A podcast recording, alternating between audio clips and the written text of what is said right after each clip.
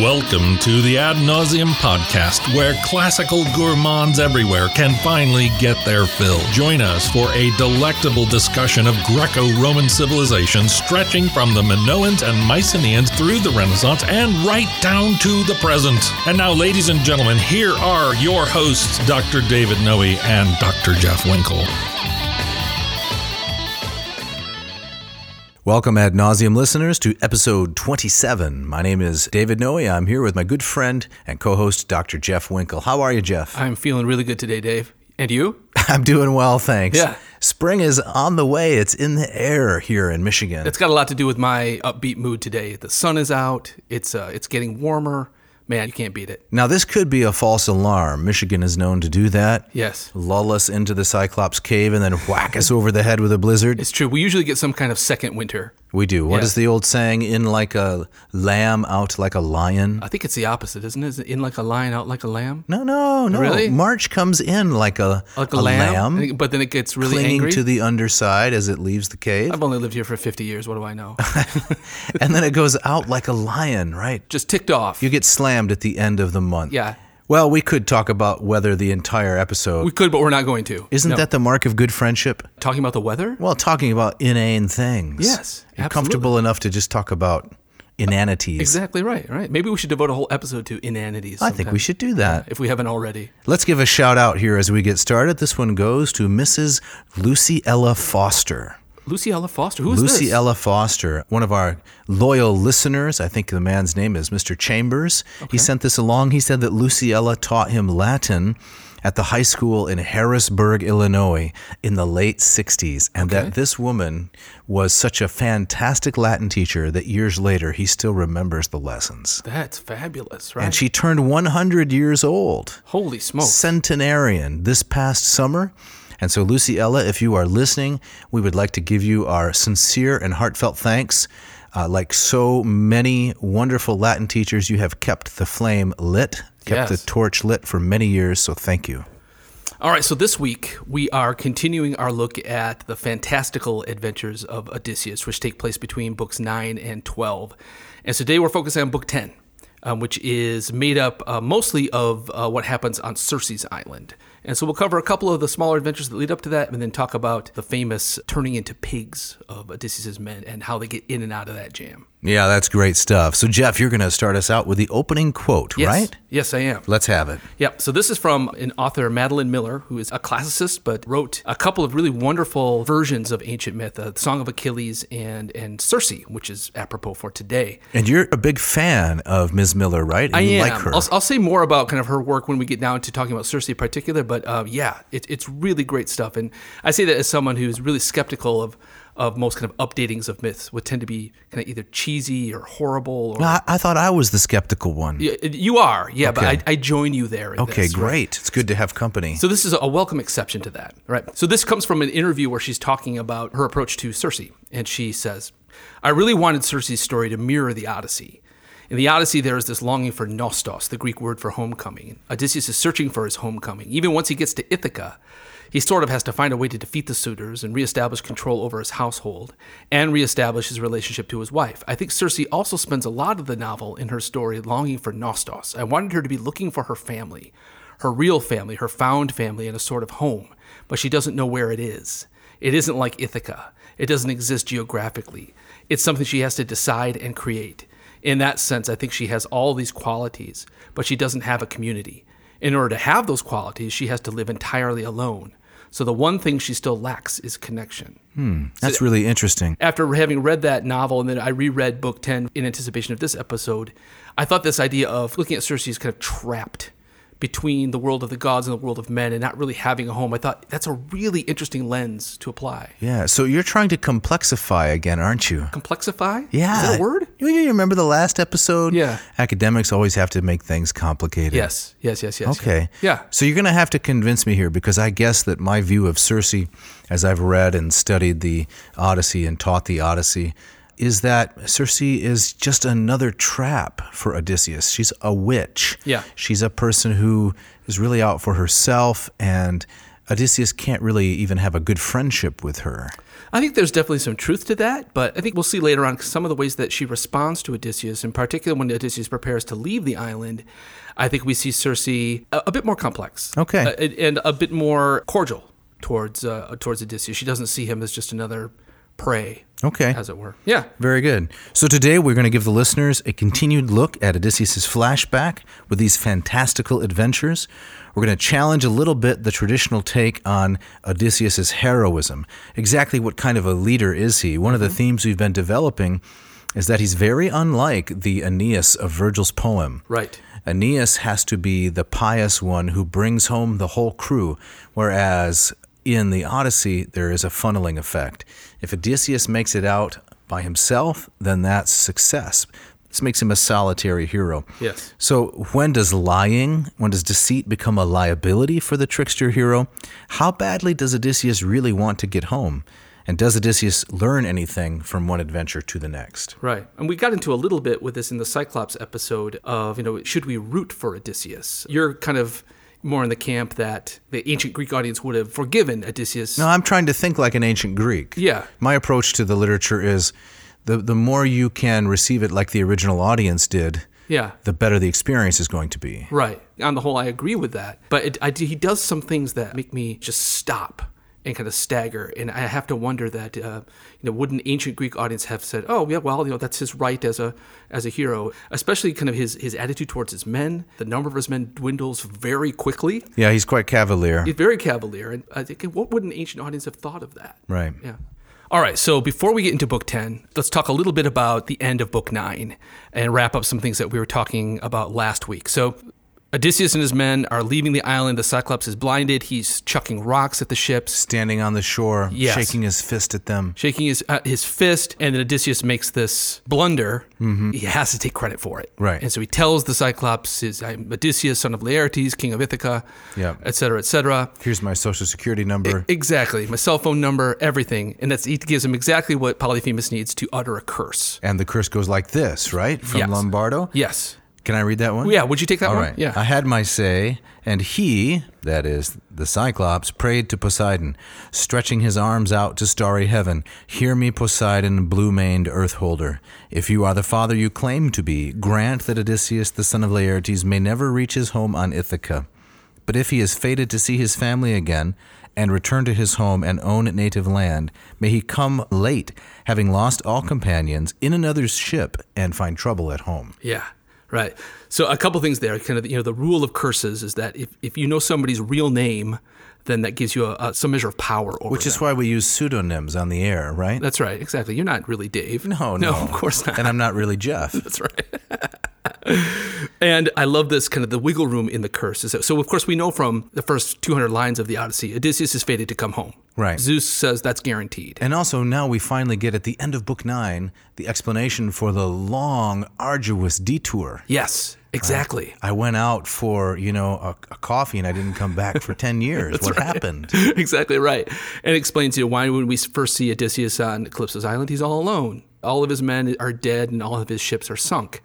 But I love this kind of this wiggle room in the in the curse is that Polyphemus, of course, what he really wants is Odysseus to die. He says, however, if fate doesn't allow that, let him come home, you know, bereft of absolutely everything. Yes, and find trouble when he's there. Exactly right. So No one's picked up the mail for weeks, that kind of thing. exactly No right. one shoveled the walk, right? Yep. It's bad news. And so you could lay at Odysseus' feet, in some ways, all the deaths of his men. Oh, definitely. Mm-hmm. You're right. It, uh, he is the one who provoked this divine malevolence. Right, yeah. Poseidon is angry. We finally know why, but it is because Odysseus provoked him. Exactly right. Would you go so far as to say is that the business with the suitors is explained by this moment as well? Yes. Yeah, yeah. Well, I think that this is part of Homer's great artistry. For any given significant event in human affairs, there is both a divine and a human explanation. Hmm. The divine explanation is Poseidon's fulfilling of this curse because his son, the Cyclops, was blinded. The human motivation is the suitors just want to take uh, Penelope's hand in marriage and Yeah. they want all of Odysseus' stuff. Right. Yeah, it's both. Absolutely. Right. I think like you were saying in a previous episode, it also kind of explains that to a contemporary mind the paradox of if you're an oracle pronounces that you're going to do these horrible things, you do those horrible things, it's caused by the gods, but you are still also responsible for them. Yes. Yeah. Double causation. there is a sacrifice that takes place, correct? Yes. Not long after that. Can you read some of that and explain that to us? Sure. So Odysseus is, is given by his men the big ram amongst Polyphemus's flock. And again, the Lombardo translation, Odysseus speaking. The veterans gave me the great ram, and I sacrificed it on the shore of the sea to Zeus in the dark clouds, who rules over all. I burnt the thigh pieces, but the god did not accept my sacrifice, brooding over how to destroy all my bent ship and trusty crews. Hmm.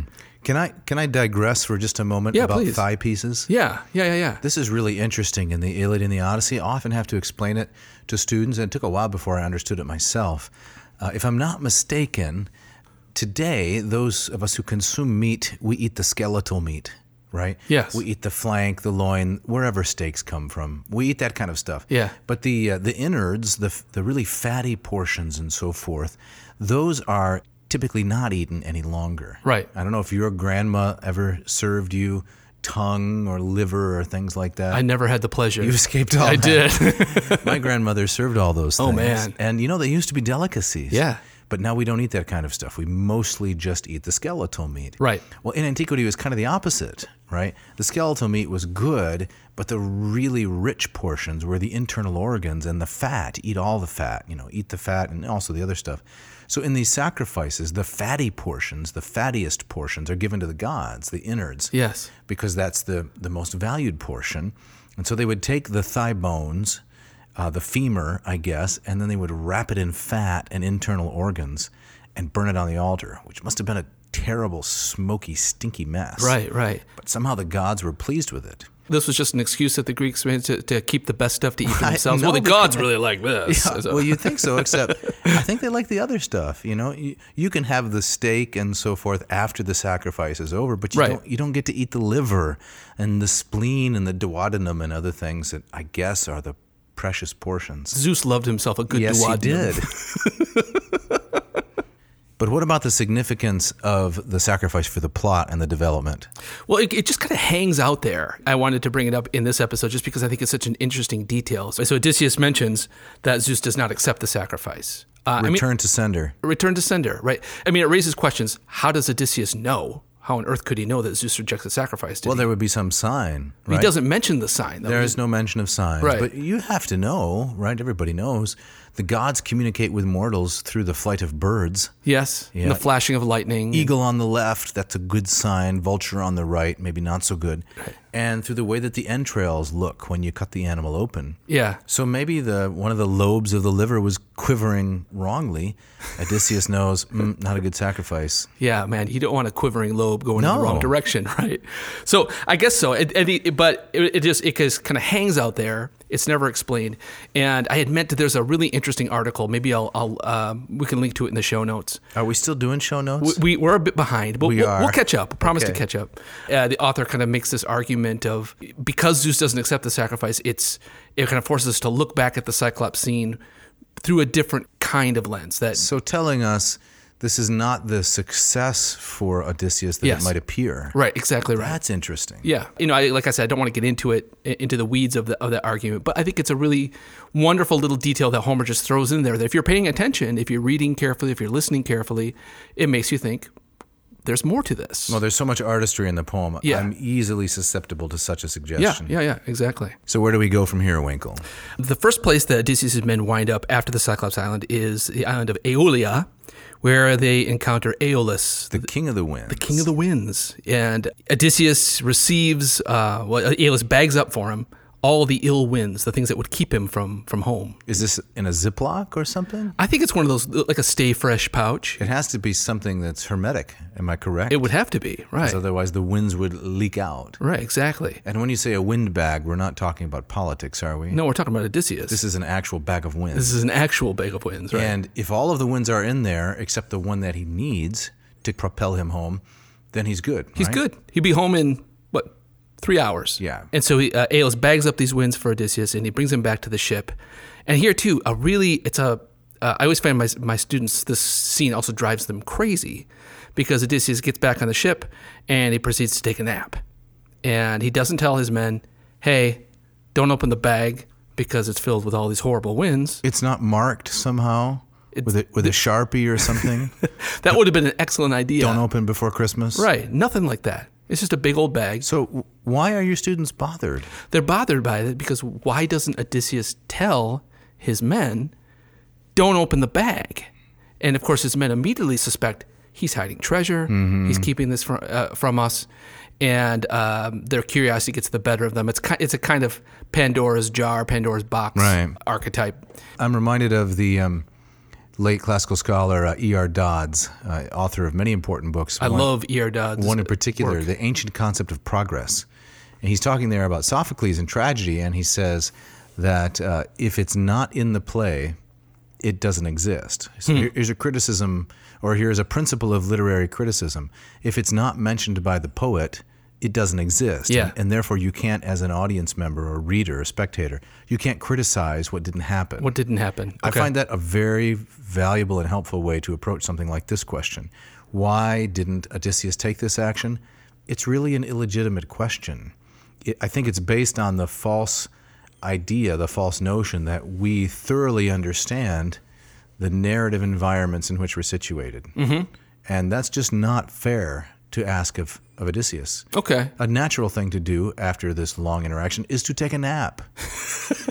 I- Isn't that natural? It's it's true to him as a character. It's I, I suppose I, th- I think in the aftermath it reveals the kind of the innate distrust that there exists between Odysseus and his men. so there it drives the story in some sense. Yeah, and so I think you could you could answer that illegitimate question of why doesn't he tell his men is because he doesn't trust them and they don't trust him, and so he wouldn't even think to tell them what's in the bag. You know, Odysseus's men come off as as very simple Yes. in many regards, right? Kind of driven to kind of howling with, with terror, cowering in, in fear.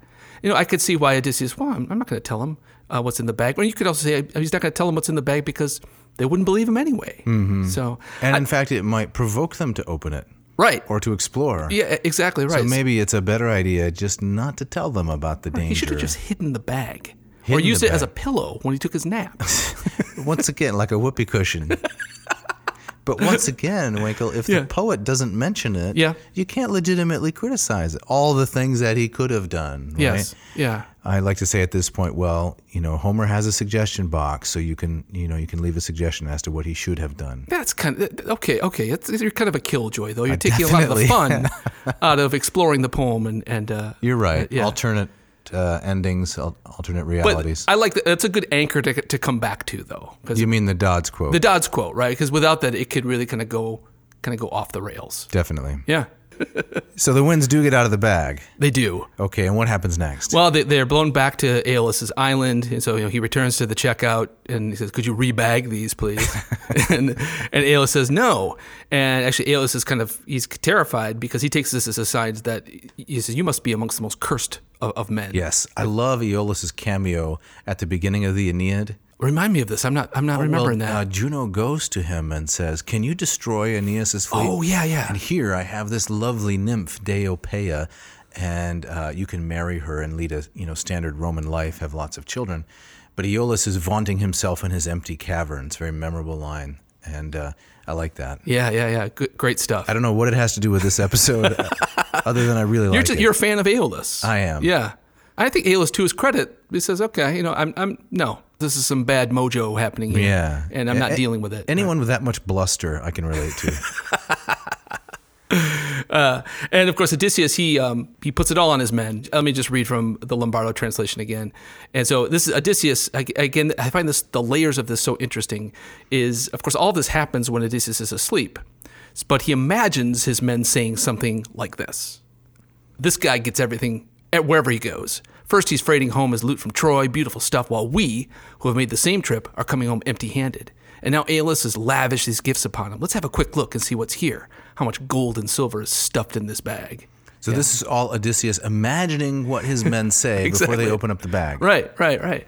And it's it's so easy to read that and kind of take it as kind of a real time narrative and say, oh, that's what his men said. But of course, we have to always remember this is Odysseus as the last man standing. The telling dishonest one. the dishonest one telling this story. And I mean, none of his men are, are are around to say, "Hey, it didn't go like that." You know, somebody tripped and the whoopee cushion went off, and right. Right. So who knows? Can't be held responsible. But these are questions we can't ask, right? Because it's not in the text. Well, you can ask it. I just don't think it's an especially fruitful Okay, line of yeah. inquiry. Fair enough. Fair enough. Why Yes. didn't he do X or Y? I don't know. It's not in the story. you know, it's another story. So move it along. Move it along. Okay, all right, To all the right. Lastragonians. to the Lastragonians, right? Mm-hmm. So this is the the last adventure before we get to Circe's Island. And it's a doublet, I understand, of the Cyclops episode. That's the way I've always read it, so right? in literary terms, what is a doublet? Is that something you wear to the fancy ball next to your rapier? Or what is that? a, a doublet, yeah. Yes. You- It's a, it's it's something kind of like you wear around your neck. It's like a like a, Tie it next to your cummerbund? exactly right. It's it's very very fashionable. But in literary terms, what is a doublet? it's like another version of the same story. I don't say that as kind of a,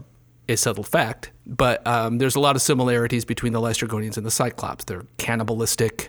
Uh, they're, they like to chuck rocks. How do they feel about sheep and cheese? Um, I don't think that comes out, but Okay. I think what's really interesting is that the Lystragonians present themselves as much more civilized than the Cyclops, and I think that's a key part of the story. But I know that they, they have smooth roads, have smooth roads, they got wagons, and they have houses with with good roofs. well roofed houses. Well-roofed houses. Those would be asphalt shingles, I assume. oh, absolutely, right? Or maybe even uh, corrugated copper.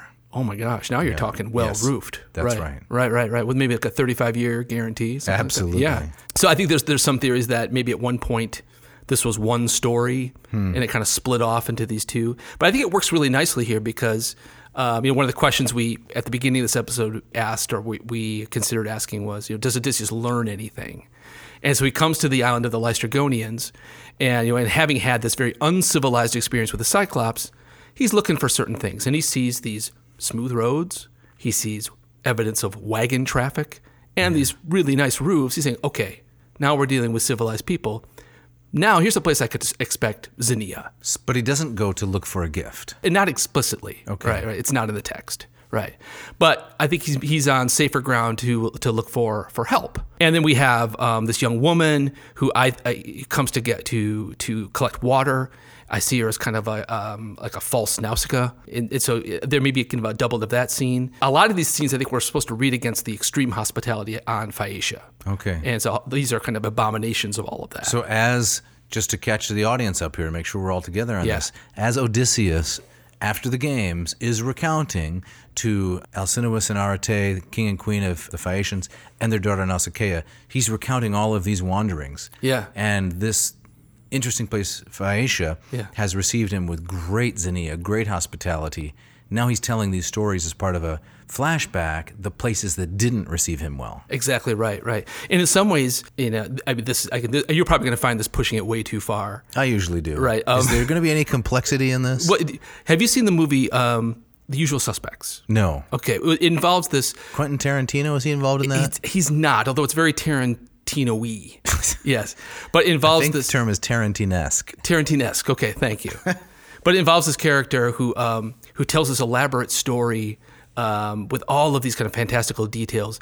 And to spoil the movie for for everybody who hasn't seen it, it they dis- they discover that he in the end was just making up the whole thing and taking pieces of pictures that he saw on the wall behind the cops and stringing it together in this impromptu narrative. Impressive. It's it's great. Could this person be a guest host on the podcast? Oh man, it's Kevin Spacey, the actor. He's kind of persona non grata right he's now. out. He's out. But could we see Odysseus here as a as a kind of Kaiser Soze? That's the character, Hmm. um, kind of making things up to kind of flatter the Phaeacians by telling them about similar places that take their values and twist them in, in, a, in an awful kind of way. I don't know. Fascinating. So it, it, it- this idea that um, you know Odysseus is kind of he's made up all of this. None of this is true. Hmm. So Odysseus doesn't seek hospitality from the Lastragonians, despite the appearance of civilization. Right. It got, they kind of get sucked in. Okay. Um, and then the Lystragonians attack. and what happens to uh, his fleet?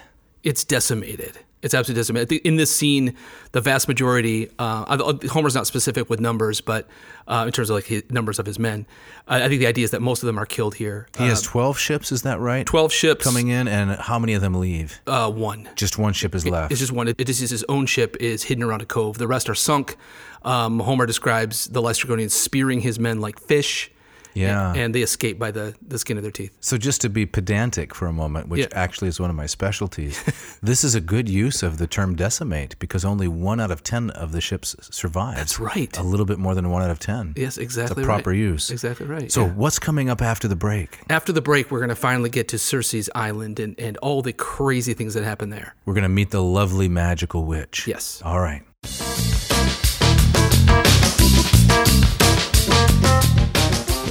Today's episode is brought to you by the good people at Odd Ostra Coffee Roasters of Hillsdale, Michigan.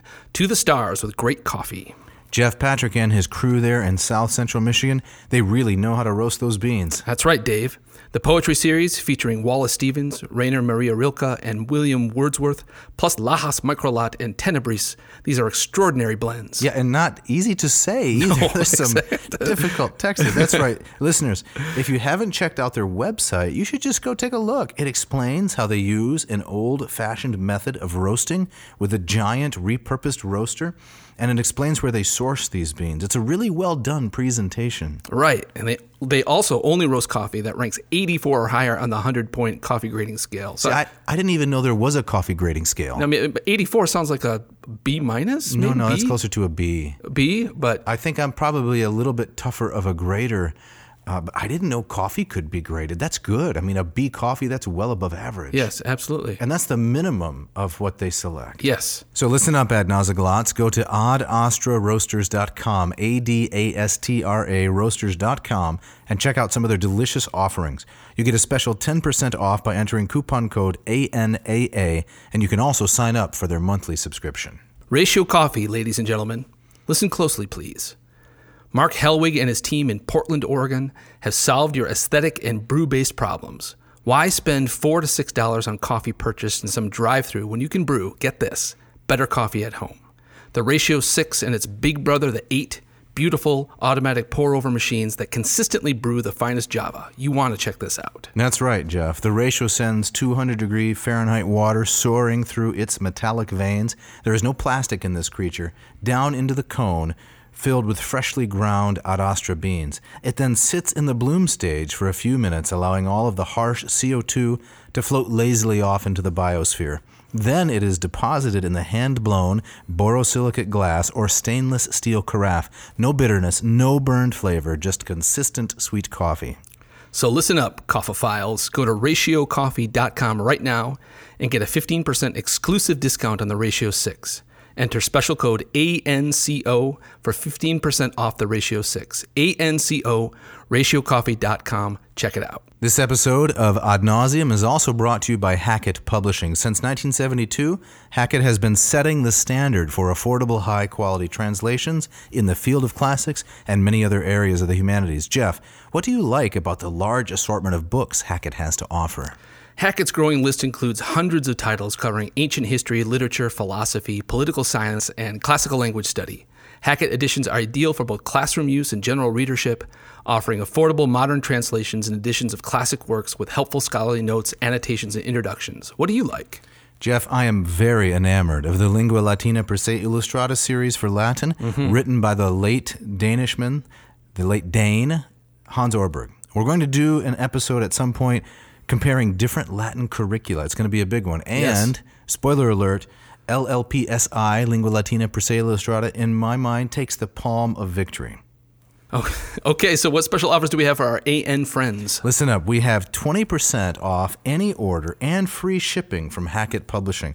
All you have to do is go to Hackett, H A C K E T T, HackettPublishing.com, find the text you want, enter coupon code AN2021 in the box which asks for the coupon code. Great deal. Don't hesitate. Check out hackettpublishing.com today.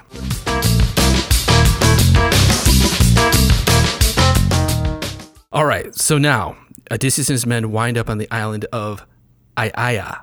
What is that again? Aiaia. How many vowels are in there? There we got, well, let's see, one, two, three, four, five. How many consonants? Uh, there's none. None. No. So you don't need to buy a vowel. They've all been purchased. That's ayaya. Aiaia. Okay. exactly right. Yeah. Um, and so this is the island where we meet the witch slash goddess Circe. So I'm going to read a little bit of the Greek there. This is Book 10, lines 135 and following. And this is the moment when we meet Circe. Let's hear it. e Aiaein des nesena fi comethen thadanaia, e. Kirke e eu plakamos dene theos audeessa, au taka signete alla afronas ai e etao, amphodeng kagatain fa esimbro tu e elioia. I had trouble with that one. Matros tek perses teno keanos tekapaida. Right. v- Excellent. Uh, this roughly, not roughly, the Lombardo translate this as a dread goddess with richly coiled hair and a human voice.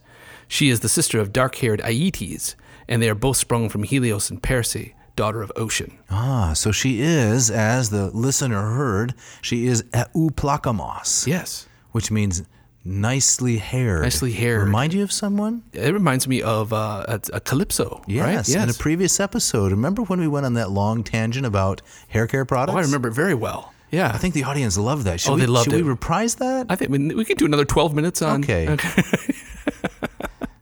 Now these names, these individuals, we've got uh, dark-haired Aietes. Mm-hmm. She's the sister of dark-haired Aietes, and Aietes, if I'm not mistaken, is the father of Medea. Yes, King of Colchis. Yeah, Right. so- Fe- uh, features importantly in the story of uh, Jason. Yes, with the golden fleece. Mm-hmm. So this would make Circe Medea's aunt. That's right. This would be Auntie Circe. Right. And who are Helios and Perse? Uh, Helios is the is the god of the of the sun, uh, who we'll be talking about uh, in when we cover book twelve. Okay. Uh, Percy, I'm, I'm blanking on who Percy is, and I- um, I think Percy is a titaness is that right? or maybe a nymph. Seems like there was always a nymph around if Yeah. there needed to be a hero born or something like that. Uh, and Percy is the daughter of Ocean. Daughter of Ocean. Yeah. Yes. Yeah. So that would make sense that she would be a, a water nymph or a Correct. naiad, right? Right. the point here is that Circe has a lot of divine blood flowing through her veins. Exactly right. Yeah. And if I can plug that uh, Madeline Miller's book, Are uh, you getting paid to do so? I, I wish I was, um, but uh, it, it, it's such a it's such a such a wonderful novel.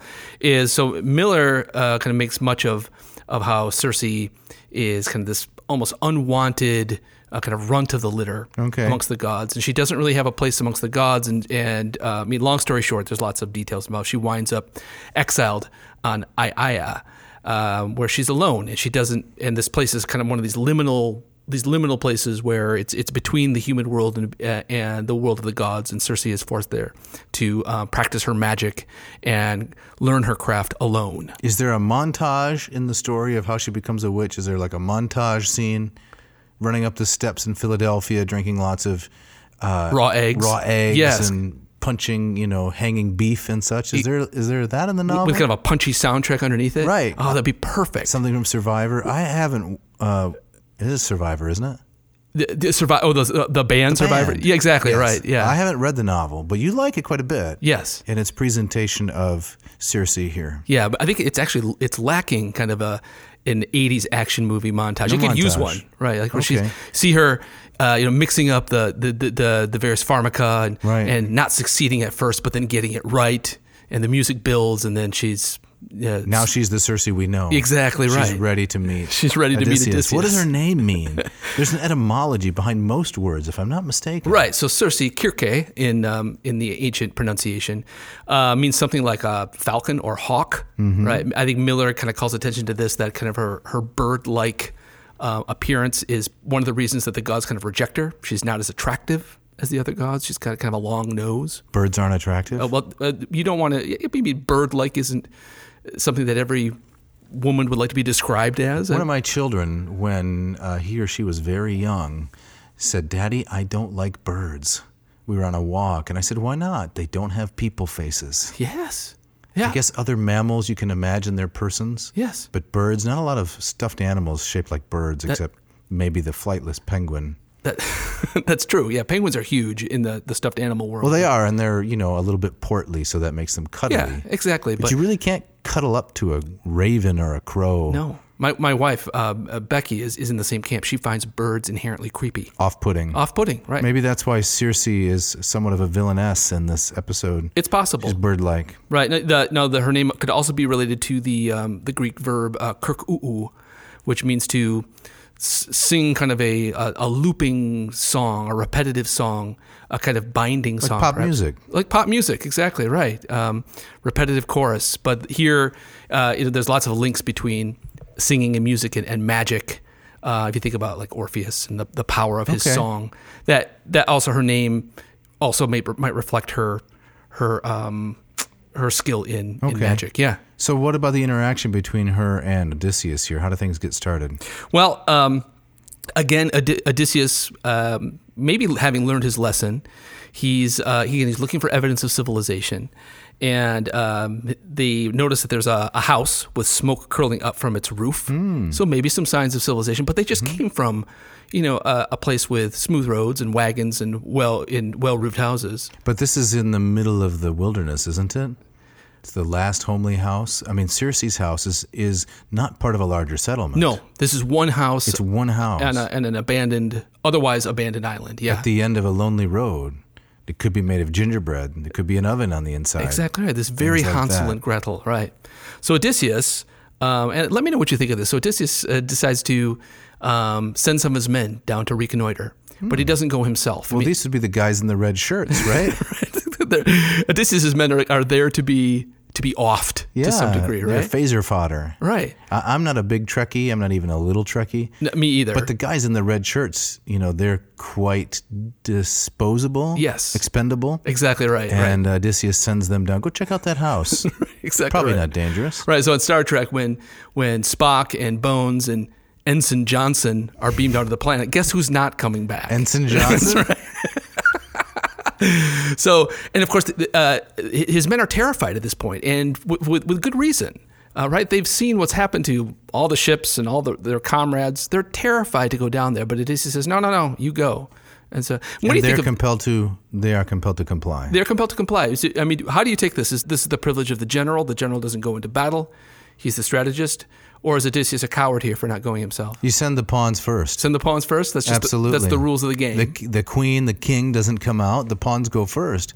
And I'm sorry, but this is just, I'm not really sorry, but this is just the aristocratic world that Homer presents. Right. Not all people uh, are of equal value when Yeah. it comes to approaching uh, the house of Circe. right. I feel bad for them. I honestly do because uh, I'm I don't have any heroic blood flowing through my veins like Odysseus. So were I in that spot, I would be Ensign Johnson. but it's not a threat to the quality of the story. Okay. All right. Yeah. You with me on that? I'm with you on that. Yes, Okay. exactly. Right. I just I call attention to that. Again, it's one of the things that my students will often pick up on. I said, look, this this guy's a, this guy's a jerk. That's because they're probably like most of us living in a democracy, egalitarian. Right. Of course. Right. We, they, we're bringing all our own stuff with us to the Right. story. Right. Can I just zero in on this a moment? Please. They're probably very happy, Odysseus's men, when Odysseus is the one who faces the danger. Hmm. He's the guy in the cave who has to figure everything out. Yes. So their their health and safety depends on him at the moment of crisis and so forth. So it's kind of paybacks. Now they have to go do their duty. Gotcha. Gotcha. Still doesn't sit entirely well. Yeah, no, I, I hear you though, but I mean, I like one of the things that we're doing here is we're kind of reading these adventures against each other, and I think we're, we're meant to see that and not treating them as the kind of these isolated events. And so I think you know, the Cyclops, the Lestragonians, and Circe, it all kinds of builds upon each other. And, and I like how Homer calls to attention that his his men are getting more and more terrified. Uh, it's very human. And there's some porcifying coming up. There's right? some big time porcifying coming. So um, his men, led uh, by Eurylochus, one of the few named uh, members of Odysseus' crew, they go down there, and Circe sees these chumps coming. Um, and we see her kind of surrounded uh, on the on the um, the stoa of her of her mansion are foxes and wolves, and I think we're meant to imagine that these are other previous chumps. visitors. Exactly, that, that wound up on her shore. And so Hmm. she sees them, she mixes them, you know, under the guise, under the deception of hospitality, she mixes them, mixes them up uh, a drink, and they drink it, and they all turn into pigs. So she's slowly building her own menagerie. Yes. Wasn't there some bad movie, Iona Zoo, something like that? I, oh, yeah, uh, Matt Damon. I never and saw it. uh, Scarlett Johansson. Okay. Yeah, I always love a good zoo movie. Typically, I mean, Is that, the, well, is that the- a genre? Is that yeah, a the, the subgenre? plot possibilities are endless, right? The animals are in the cage. What's coming next? Animals are out of the cage. Can we get them back in the cage? right. It's a zoo movie, so you, I think you've just described every zoo movie, zoo movie ever made. it wasn't difficult.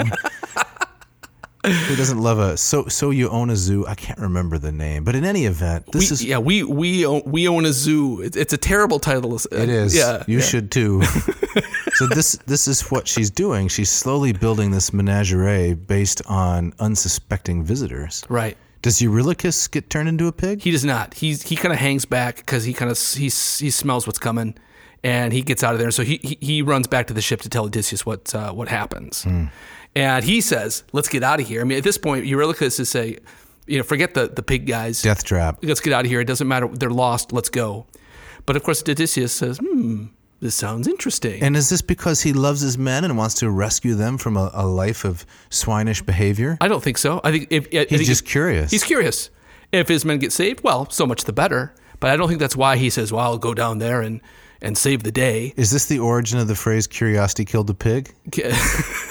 I think it might be. Okay. Right? Yeah, and then later it's transferred to the cat somewhere All down right. the line, right? Um, so yeah, I I think it's just it taps into that curiosity. So again, I think you know, if you're paying attention to the Cyclops scene, to the Lystragonians, okay, what is Odysseus potentially going to fall into here? Is his curiosity going to, um, you know, be uh, not the end of him? We know he's going to survive, but what kind of horrible thing is going to happen next? And now we get the Deus ex machina. Yes, exactly. Someone appears, and Yes. it is It is Hermes, Hermes. right? And what does he come down and and uh, and offer Odysseus? Well, he has some kind of apothecary knowledge, right? Yes. He just uh, got off a shift at Walgreens or CVS. Yes. And he brings with him something called moly. moly. Yeah, some kind of magic plant. Nobody knows exactly what it is. No, no. Now, I think that it's also a, a chocolate, an unsweetened chocolate drink Mo- yes, mole. Mole. Mole. Yes, exactly right. that's very popular in Mexico. exactly. It's kind of a. It's a. It's a. It's often in a sauce. Right. It's Yes. delicious. Very delicious. But I don't think there's any connection, although when I was first reading Homer, I was wondering, is there any connection here? right. Right. I don't this- think so either. But um, nobody really knows what this magic plant is. No, a lot of uh, speculation, but it somehow pre uh, prevents him from falling under Cersei's spell. Right. So Circe, the kind of, she is a, a a witch that uses the pharmakeia. If you remember, we talked about with- like with Helen, right? Down on the pharmaca. Down as- on the pharmakeia. as you entitled it. That's right. And so, in some ways, Hermes says, let's use kind of her own specialty against her. And so, it's plant magic. Right. And so, uh, let me just read from Lombardo's translation again. Hermes says to Odysseus, Take this herb, the mole, uh, with you when you go to Circe, and it will protect you from her deadly tricks. She'll mix a potion and spike it with drugs, but she won't be able to cast her spell because you'll have a charm that works just as well, the one I'll give you. And you'll be forewarned. When Circe strikes you with her magic wand, draw your sharp sword from beside your thigh and rush at her with murder in your eye. She'll be afraid to invite you to bed. She'll be afraid. Uh, she'll be afraid and invite you to bed in, in, inst instead. Don't turn her down. That's how you'll get your comrades freed and yourself well loved. That's some odd advice altogether. It is, but it ends up working, right? So Yeah. I think what's going on here is that he says you not only need to diffuse her her uh, plant magic, her, her her magic wand. She says, but also it's the um, you need to seduce her somehow. To you need, exactly right, Bring her under your power. exactly right, because the power of the bedroom, uh, the power of sex, is also something that is very common with female witches as well. yeah. So, we she's- got to tread lightly here. We do. Family show. exactly. But we go where the text takes us. Exactly right. So Cersei has it, she has more than one trick up her sleeve. Hmm. Yep. and does this work? It does work. Right. So uh, Odysseus does exactly as Hermes advises. Uh, the wand doesn't work. Uh, he Odysseus threatens Circe with a sword and makes her promise that she won't use any of her other her charms and her magic on him uh, to bring him down. And then Cersei realizes who he is. Yes. and that there was a prophecy. The gods have been setting the stage once again. Hermes has prophesied Odysseus' arrival, and now they begin a romance. Exactly right. Which lasts for a full year. At the end of which, Odysseus convinces Circe to turn his men from pigs back into men. Yes, that's right. And um, he goes back to the ship where um, some of his men are still waiting. And he They've been waiting for a year. Well, no, it's not quite. A, this is still at the beginning of this, right? So Okay. the long period of time has yet to come. But he tells, "Hey, everything's cool at Cersei's house. Come on down. There's food. There's drink." And one of these details that I really love is Eurylochus, that same guy that escaped the first time.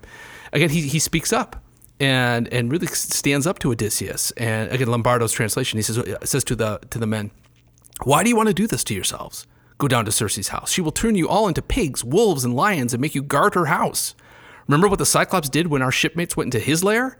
It was this reckless Odysseus who led them there. It was his fault they died. Huh, this is great. So Homer has one of uh, Odysseus' men criticize Odysseus Yeah. for every uh, wrong turn of, of the last few books. Right, and I think there's uh, there's lots of reasons to think that Eurylochus is pretty much on the money here. Absolutely. Right. And so Odysseus, he he he thinks about drawing his sword in that moment and chopping Eurylochus' head off. So why didn't he? Uh, he's he's talked out of it. One of the other men speaks up and just says, "Hey, let's come on. There's, this, there's this would be unfair. um, this is, th- let's let's put this aside. There's a party going on. Let's go." it's not very heroic of Odysseus not to kill him. So you would have preferred a Well, I don't know about my preference. I didn't write the story, but Achilles would have killed him. yes, Would have dispatched him in a moment. but Odysseus is a different kind of hero. Okay, but Right? remember how Odysseus acts in Iliad Book 2. When Thersites, a nobody, Yep. sort of uh, leaves his station and starts telling the men they should just quit Yeah. the plain of Troy. Agamemnon is a coward, Yep. and let's take matters into our own hands. Odysseus takes up his staff and beats him soundly. Yeah, that's exactly right. So and maybe at least maybe kind of a a beat down here for Eurylochus. Maybe not maybe not a a, a beheading. Yeah, not an execution. Okay. Yeah, but we well, at any rate we don't get anything like that. No. And so they- Meanwhile, back at the party, They go back. They go down to Cersei's house, and and now it's nothing but fleecy garments and oily rub downs, uh, if- as as far as the eye can see. And so and this goes on day after day. for a year, for a year- feasting, drinking, Yes, and Odysseus is is living as Cersei's lover this whole as time. a as a false suitor. I would. Well, I I, I think that again, um, reading these scenes against each other um, and kind of thinking about what's happening on Ithaca, I think this is all very deliberate on, on Homer's part. And So, Penelope is at home suffering yes, because the suitors are trying to get her hand in marriage. Right. And Odysseus is just wasting time. we, yeah, we see a similar kind of scene. You know, all the men are kind of you know eating and drinking everything that Circe has to offer. I mean, one of Circe's tragedies is that, and maybe this is reading into the text, but she's fallen for Odysseus, but she uh, can never have him as Is a this husband. the, the storyline that Madeline Miller picked She up? delves into that quite deeply. That part of Okay. Cersei's tragedy is that she can never really have what she needs or what she wants. She's kind of doomed to be alone. And um, so I think this is kind of, uh, again, to overuse that word doublet Yes, I was thinking of that. of what's happening on, on Ithaca. And so finally, his men finally speak up and say, listen, you know, aren't we supposed to be getting back home as wonderful as this is? And so Odysseus reluctantly says, okay, we'll, we'll go. And he goes to, S- to Circe and, and more or less kind of asks her permission to leave, which I think is also kind of a striking element in, in the in the story. Odysseus well, is- presumably she could exert more magical influence and prevent it. I guess so. This, this depends on how much mold he has left in the bag. That's true. Right?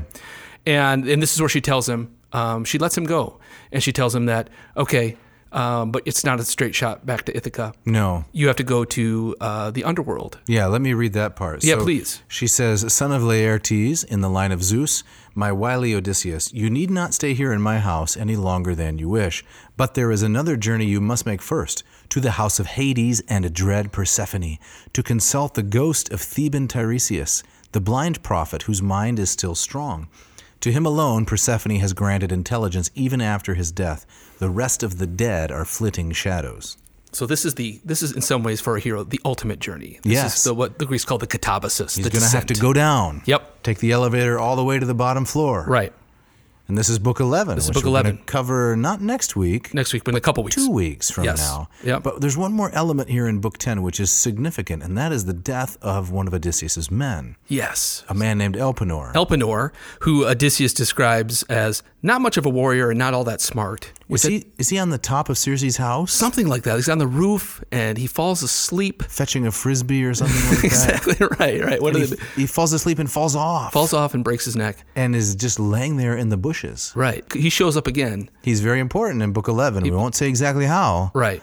but he's left there dead. Dead to and they all leave not knowing that he's dead in the bushes. dead in the bushes, and nobody seems to notice that Elpenor's not around. Yeah, where's Elpenor? nobody see, nobody thinks to ask. That's pretty sad. So Circe leaves them a ram Yes. and a black ewe by their ship uh, without anyone noticing. I love this little detail is that it, again it's not like Calypso where Calypso you know she threw a fit this is not fair you know I, why should you know why should Odysseus be taken from me and she also had lovely hair, we might mention. well but so did Circe That's what I'm saying. Also, in addition oh, I to see. Circe. Yes, okay, But got it. this lovely haired witch goddess, she behaves quite differently. She does, and she.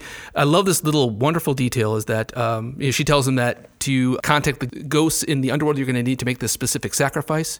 She puts these animals by the ship, and she just kind of drifts away without them even noticing. She leaves this gift, and she lets him go. Huh. Yeah. Well, that just about finishes up this episode. We got to get out of here. The Grand Rapids Euchre Club is coming in for card night. Euchre. Yeah, you know Euchre, right? The Midwest phenomenon. Yes, exactly. Turn Right. down a bower, lose for an hour. That's right. Oh, the- Farmer's hand. yeah, those guys get rowdy. Oh, they do get really rowdy. Yeah, so we got we got to get out. We better get out of here. So Yes. we want to say a big thank you to our sound engineer, Miss Mishka Fernando. yes, thank you, Mishka. You put all this together so wonderfully.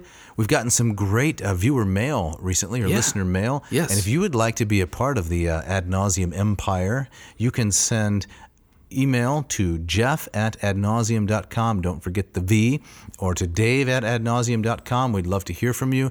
Uh, show ideas, objections, complaints, quarrels, compliments, anything you want. Yes. Check out the website. We do occasionally update it. That's ad nauseum.com. And don't forget to leave a review on the platform of your choice. It really helps to get our podcast in front of more eyes and ears and raises our profile. Uh, now, Dave, what are we talking about next week? Next week, we have a special guest. Yes. We have Dr. Susan Wise Bauer, and she is a famous pedagogue. She's written a number of really interesting books, uh, most notably The Well Trained Mind. And Susan is going to be talking to us about the uses of history. Does history have a use? Fantastic. That's the subject. I've we'll often be- wondered. Yeah, that's the subject we'll be exploring. So be sure to tune in. And I believe, Jeff, you get the gustatory parting shot, don't you? I do. This comes from the inimitable Jim Gaffigan, who once famously said, Bacon bits are like the fairy dust of the food community. Don't care for this salad? Bibbity bobbity bacon. Now it's your favorite part of the meal. Thanks for listening. Thank you.